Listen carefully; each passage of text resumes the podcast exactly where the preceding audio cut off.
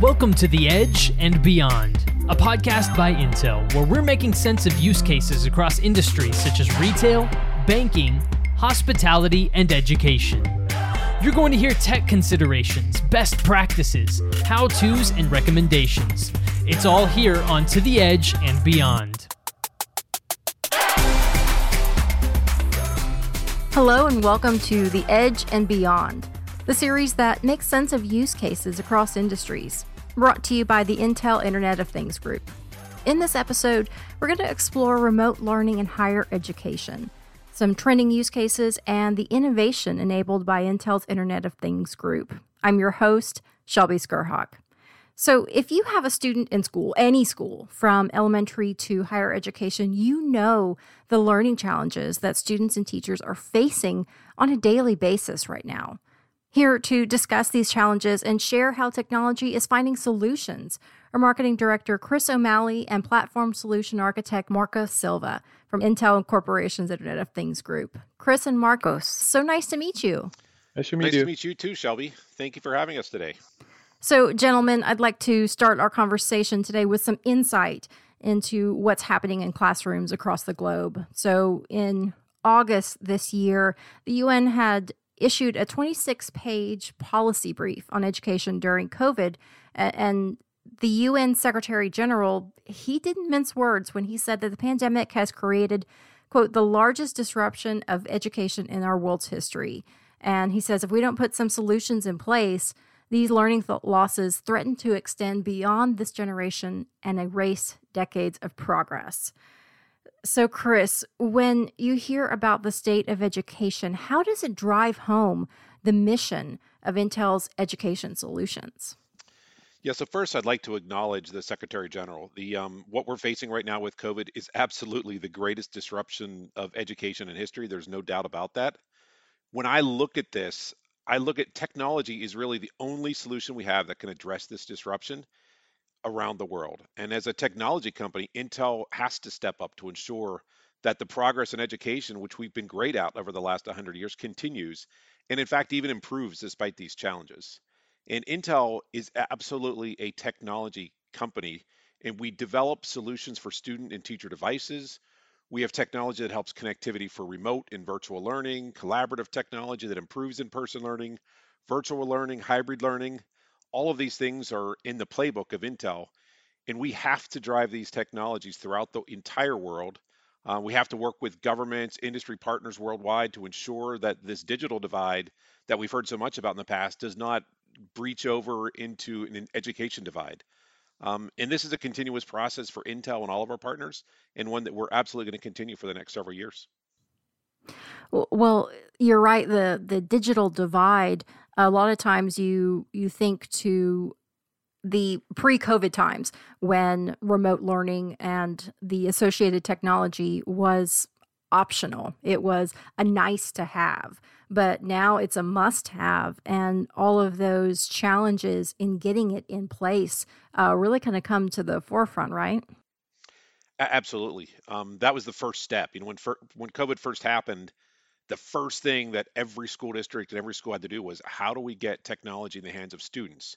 Um, and that's something, you know, Intel, you know, with PCs and Chromebooks that, you know, Intel as a whole did. It wasn't necessarily an Internet of Things thing, but it was something that Intel had to step up to. And then once that was um, confronted, then we had connectivity.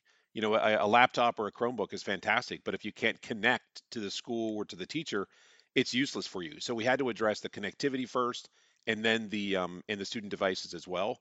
And once that's gone forward, now we're how do we improve that? How do we make virtual better? How do we make hybrid better? How do we make in person better? That's where we're really focusing right now. Right. And we know that technology is I would say driving force, but really it's kind of the the life force that makes remote learning possible.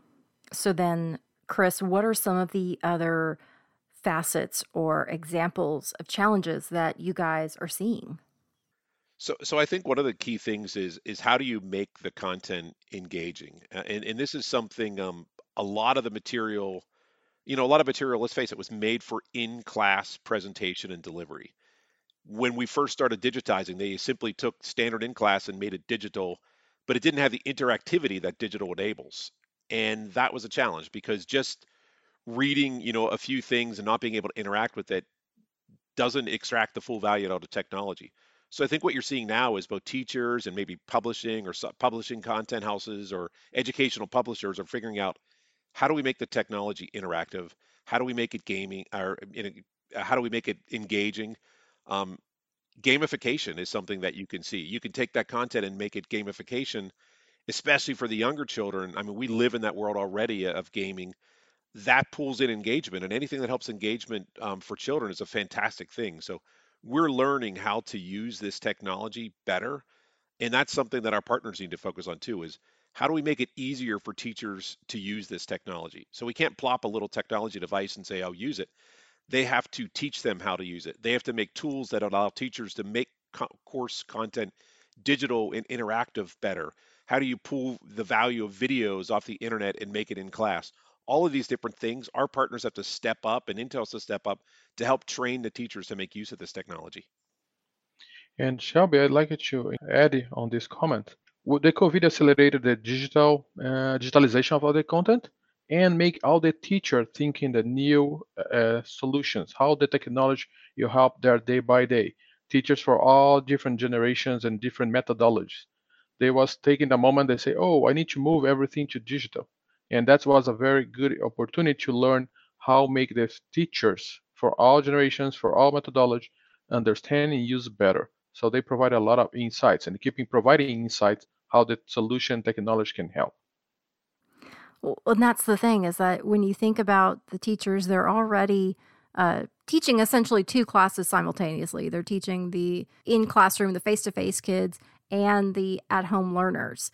Uh, and then couple that with the being thrown into the deep end of digitizing all of their their lesson plans and their content and and creating not only something that's accessible for the remote learners, but then it needs to be, you know, engaging and it needs to have, you know, um, a variety of learning methods and learning styles, being able to to reach those uh, those kids that learn best by you know watching or listening or you know doing. So, yeah, they're really up against it.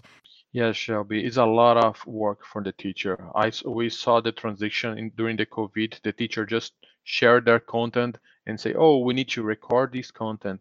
I need uh, to manage the camera for to the teacher face or camera, put a change another camera to the, the to the paperwork that the teacher can write. So how we can move and teach and provide solutions that help them to move ahead and make easier an engagement uh, process with the students. Chris already mentioned, for example, the the interactive flat panel display, the the, the big screen on top in front of the classroom. These you can digitalize your content in in real time. The, the student at home or student in classroom can share their content and write. But other things, we can add new features on that devices. For example, the teacher because they can see the students in their, in the inside the classroom it'd be easy to to measure the face to look in the face and understand oh they learning they are learning or they, they have a oh this this content was not very well uh, got from these people. So they have a real-time feedback. Okay, and this real-time feedback help teacher go up, go back to the same content or teach again or or solve any doubts. In the other side, how they can do this for the remote ones? Because you have both environments. The, the human being normally pay more attention for the people close them. We need to using, for example, the same screen to, to provide a, as a technology input for the remote students so they can feel engaged. If the remote student has any questions or any uh, doubt, they in the in the real time, the teacher can see through the, the screens. Okay, and this creating uh, remove the gap between remote and inside the classroom. So that's one. The second technology we, we need to make easy to the teacher. The cameras, for example, in the beginning of the COVID, I saw at home my, my the teachers from my kids has a lot of challenge because you need to put a camera in your face but sometimes you need to put a camera in the content or in the exercise. How we make these these technology immersive that the teacher are able to deliver the content and the technology take a look what are the, the best visual information that should be shared remotely. Okay? That's an example about two of them. And at 31, all the content now is digitalized because they record. How can we make these available to the students? They can access later. They can solve their doubts later. They can access. And Chris already mentioned it. We the technology allow you looking for the keywords in the content recorded.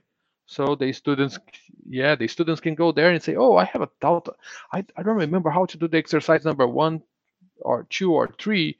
They can just looking search and they have their own teacher explain for him again. You don't need to go into Google and finding other people that has a different uh, methodology to teach. You can see your teacher again.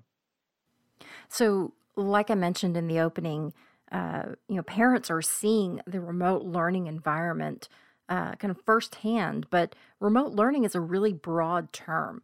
So, I wonder if you can, uh, one, just share your take uh, about your own situations, like as parents, uh, what you're seeing, and then what are the differences in the experiences that elementary school kids are having versus high school or higher education?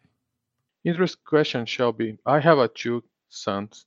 Okay, one in the elementary, another one almost in college, and I can I can leave myself on this COVID environment. What the difference between both? Uh, when we are we have elementary kids, or secondary education, they are more interesting and they need the focus from the teacher, feel engaged, download the content, and the, teacher need to get their attention. So they can lose attention easily. Okay, and they need to have this directly connection between the teacher and the students to to to move ahead in, the, in their pace. When you go in the high-end education, where uh, the, the students and the methodology used today is a little different. The students are able to get the content in advance, do the research, and the classroom environment is more for collabor collaboration, how they creating their perspective, their point of view, and they are able to articulate the message. So we saw that the, in the elementary or early stage is more how you connect the teacher, make sure that they can download and get a feedback and make the students following the process in the highest education, how you can make the discussion, the collaboration more efficient. When you talk about technologies, you saw the different approach between them. One, the teacher needs to feel comfortable for younger ones to be able to teach many students, has the connections that the students need to see their face, keep it easily, not moving one camera from another side, and oh, now I need to the camera looking for the teacher, the camera now needs to looking for the content it's difficult for the younger ones following all this process. When you go in the high school, is how we have an environment that let everyone put their comment, share their their their point of view, or in a structured way to collaborate each other and has a more how I say conclusive ideas or point of views and discussions about the topic. And for the collaboration part, it's not only between teacher and students, or between the students too. Okay, so how the technology can allow this collaboration easily. So you guys are right. I mean, uh, you know, you're both talking about the challenges that teachers are facing, uh, having to all of a sudden digitize uh, the content that they, you know, that they've been teaching, being able to engage students that are face to face and remote learners, being able to reach kids that learn in different methods and different styles. There's a lot going on uh, that's on the teacher's plate right now. So, what type of solutions, or I guess how you know how are how is Intel and the IoT group uh, addressing these challenges for for teachers that really feel kind of up against it? Got it. So I'll explain with reference. Um, I actually have two uh, daughters in high school right now, and when we first started the school year, they were entirely virtual, which you know they were sitting in front of their computers at home, and the teacher was in front of their computer either in their classroom or home. It was a purely virtual environment. There was no face-to-face whatsoever. That was a little bit of a bumpy start, but the teachers figured out how to do, the content material, to, how to do some engagement, so it worked. Then they went back to the traditional learning environment where they were in person, in class, and it was more traditional. That was great for a while, but what's happening now is actually even more challenging because it's a hybrid learning. We're either having children get, get in with um, have COVID, and they have to, they're sent home, and then anybody who's exposed to them sent home. So you end up with the situation where you've got 10 people out of a 30 person class at home, you've got 20 people or 15 people in class, and the teacher doesn't know how to address all of them. That's the hybrid learning situation. So what's happening right now is the teacher sits in front of the computer at their desk in front of the pinhole camera and speaks partly to the people at home and partly to the people in class. And quite frankly, it's a terrible environment for both the in-class students and the virtual students. Our partners and you know IoT partners, we can manage that. I mean, all you have to do is put a simple, better video camera within your classroom, and then the teacher could stand up. They could walk around the class. The camera with IoT technologies can zoom in, they can pan, they can crop, they can they can show the entire classroom and then the teacher could be more natural they could gesture they can walk around so everybody is getting a good experience as, as, a, as opposed to nobody getting a good experience. That's the key with what we can do with a real hybrid learning. Obviously there's technology underpinning that but we've got to get to that situation because this hybrid is where we're going to be in the future. And, and one of the great things that i think that's happening um, i hate to say this but with all of the student device that's been um, technology that's put in the hands of students because of COVID as a forcing function, we're now in a situation where many of these students are actually bringing their new devices into classroom. And our partners have these collaboration boards, which are fantastic for collaboration. But one of the great things they have on is uh, is screen sharing. So now we have students in class and at home with technology in their hands. They can share their screen. So if you're doing collaborative um, homework. They can share it on the screen in front of the teacher so all students can see it at once. Students in class, students at, at home, they can all share their screen. They can collaborate on their screen. Each of them can interact with their screen. That's a huge, huge advantage to make this whole situation better. And it's a relatively simple thing. The um, these collaboration boards were already growing in in popularity prior to COVID. Now with everybody having this technology in their hands, it's even better. And, and if I could say one other thing, and we've we've addressed this a little bit, but COVID has been a forcing function for teachers to digitize their content. So historically, teachers have, they've got a great material for being online. How, to, how do you engage the students in class with traditional course materials? With COVID, and again, this was happening pre-COVID, but COVID's been the forcing function. They're forced to digitize all of this content. So they're making it, they're making videos that they can post to the cloud. They're making you know, all their course materials, slides, everything else they're putting out there for the students on like a Google Classroom or Moodle or anything like that, all these different applications out there, and students can access it. That's been a real, you know, it started off a little bumpy, but that's going to be a real boon for students in the future because they're going to be able to access all of this course content in any modality at any time. I mean, think about it. They'll even be able to do a podcast while they're walking in school, listening to their teacher in class. If you digitize the the content, if you're in a math class and say, oh my gosh, I need to fast forward to every time the teacher said quadratic equation, they can go through an hour long lecture to the five key moments that they missed.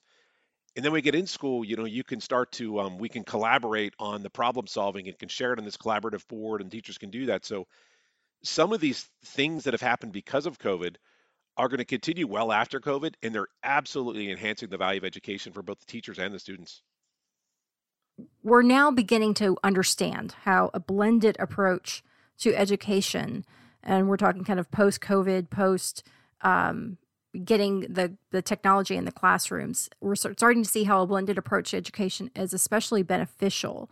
So, Marcos, as a platform solution architect, I mean, what are, when we talk about this blended model, um, we've you know we've heard it called a, a, hybrid model of education. What are I guess can you describe some of those hallmarks of that that hybrid approach, uh, both at the lower levels, but then especially uh, like we're talking about today at the college and university level? And are they different depending on which uh, you know which level of education you're at? Regarding the infrastructure, the college, universities, or the high education has more demanding for asynchronous learning. It means that the student needs to be able to access to the content, do their research, study, has their point of view of the content, like I mentioned before. In the other side, when you go to elementary, we have more demand for synchronous learning because the students are waiting the teacher to download to, to teach them uh, some new concepts. And off uh, offline, they do some exercise. What do you mean as asynchronous and synchronous learning? Just to give the context, we call asynchronous learning when the, the student and the teacher are not together. The student can do this offline or asynchronous, not with the teacher in front of them. In the synchronous learning is when we are has the, the class between the teacher and the students. So this is synchronized between them and the teacher share a content, the student give back what they learn. Okay, and there's a different approach between college university. One need more asynchronous learning in before before the class and more collaboration in the classroom environment. The elementary school they need more synchronous learning. The teacher provide the content, and offline the students make some homeworks, exercise to make sure that they understand the concept. What are you know as we you know we're we're rounding ten months now of being in this COVID world. Mostly what happened is that a lot of kids, and probably for your guys too, you know, they went on spring break and then they never came back. And so, and since then, we've started a new school year and things have continued to evolve. As we start to look at hindsight, uh, what are some of the, the lessons that have been learned so far? And what are those, I guess, those advancements that particularly, you know, we can look back and, and think we didn't know what we didn't know yeah, I, I think um, the first thing we've done is if we've tried to tackle the the key impediments to any remote learning right off the bat, which is getting technology in the hands of students and then getting connectivity between the students and the school. Once we've done that, now we're allowing you know the merging of the technologies, the traditional wins, the in in class materials and the digitization of content to to reach them all. But what we're starting to do now is um, we're actually starting to run into some new challenges um, one of them is, and if you think about it, it makes sense, but none of us were thinking of this in the beginning. You have hundreds of thousands of teachers around the world in, in each district. They're digitizing all of their content. They're recording each of their class lectures and, and putting it out there. And a school district is going to have massive cloud connectivity problems. You know, they literally, it's going to be unaffordable in a few years with the amount of content going out there. So for school districts and schools, it's driving the need for local edge compute you can't put all of this stuff in the cloud. Videos are immense amount of data. So school districts are going to wake up and they're waking up now and realize, oh my gosh, I need to store this content locally and only send to the cloud what's what's absolutely necessary. So that's a whole different compute paradigm that we're starting to address with this. So th- that's something to consider. But the the other thing forward is again use just focus on the professional development of how to use technology to engage children is the thing. Um, We've done a lot of professional development of how you improve in-class teaching. We've never done it for how you in, in, improve virtual, how you improve hybrid teaching, and we need to get that. We have to help train the teachers for this. We can't just leave them out there alone and say, figure it out yourself. All of our partners have to step up and say, hey, here's how you do it. And I need to add on that. We need to train the teacher, but in the other side, I'm as Intel and all the partners, we are looking how the solutions, the technology can be more natural for the teacher. They need to change the methodology because a different way to, to deliver the content, but the technology should be easy as to use as much as possible. Absolutely. Well, um, you know, as we as we start to wrap up, I want to point back to that UN report because of of all of the dire warnings that it gave about uh, the disruption in education you know, it, it did say that, you know, this crisis has really stimulated innovation within the education sector. Uh, you know, ed tech has never been as important as it is now. And so, as we wrap up, then, um, and kind of in summary, what can we look to for the educate the future of education and learning? I mean, how is this pandemic really going to change our education sector ultimately for the good? I think this merging of traditional in-class teaching with the the great technologies that are out there is going to be really really great. Um, I've said this in the past. A lot of times I've I've spoken about retail, and I've talked about you know we still like to get together and gather and go shopping, but we also love digital technology in the stores now. We're having the same thing with education. We're never going to replace that in-person teaching environment. I mean that's critical to students. It's critical to humans. I mean we like that interaction. But let's not forget that we live in a world of technology too, and there's a lot of value in that technology. We use it in our day to day lives. Let's integrate that into the educational experience. And I think we're going to make everything so much better. Um, one of the things that you're starting to see that I think is a, sign of this is this concept of the flipped classroom, where students, um, you know, in a traditional school, the teacher lectures you, you learn the concepts in a class, and then you go home and do homework. Well, what happens if your homework is the teacher giving the lecture, you know, taking advantage of technology, make it really engaging, but you learn the concept as homework, and then you come into your class and do collaborative problem solving with the teacher. That to me would be fantastic because you know it was always like oh i understood the math teacher i understand the concept. As soon as i'm doing the homework problems i'm like oh now i'm lost. Now i need the teacher's help. Well imagine if you learn that concept on video at home at night or on, on in a virtual environment then you do all the homework in class with the teacher there to help you. Just something like that and that's just one of many many examples i think it's absolutely going to improve the quality of education around the world. Marcos is there anything you'd add to that Yes, Shelby. I'd like to get the comment from Chris about Edge. We always talk about the teacher, but one of the big challenges are for the school districts. Okay, how they manage all the infrastructure, the solution, the data. So we have a huge volume data being created. Okay, in delivering the school networking. We have many students per classroom, sorry, per school access to share in real-time conversation. Okay, and we need to have some solutions in the edge to address these requirements. Okay, to be able to to localize some content, store some content, share the real-time converse links, synchronous, synchronous classroom with the students, so we can creating this infrastructure, okay, to be able to address all their needs. And one other point of view for this conversation, we need to understand how this technology works. We need all the edge structure, all the devices, every technology in the classroom be able to be secure, manageable, and has all their application or be able to be or orchestrated by the right policies from the district. Okay, for the school districts or for the school itself, we need all this technology uh, infrastructure be easy to use, easy to manage, okay, and provided for the school district capability to manage. We don't expect the IT department in every school in the in the in the world. So the schools are there to teach, to provide content. We need to be able to remote remotely manage all the infrastructure make sure that we have we support all the security features, support all the privacies from the students, and make sure that we can remotely enable, disable new content or devices or technology in an easy way. Exactly. Well, we've covered a lot today. So, Chris and Marcos, thank you so much for joining me.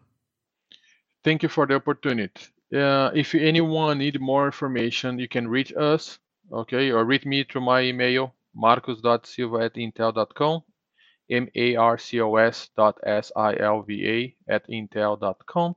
Provide your comments from OEMs, school districts. We are here to help and learn, listen from you what, how we can support better. Well, thank you very much. And, and you know what, I'd like to add mine. Um, you can reach me as well, and um, it's a long email. It's christopher.s O'Malley, O M A L L E Y, at intel.com. And, and have a good remainder of your day. Fantastic.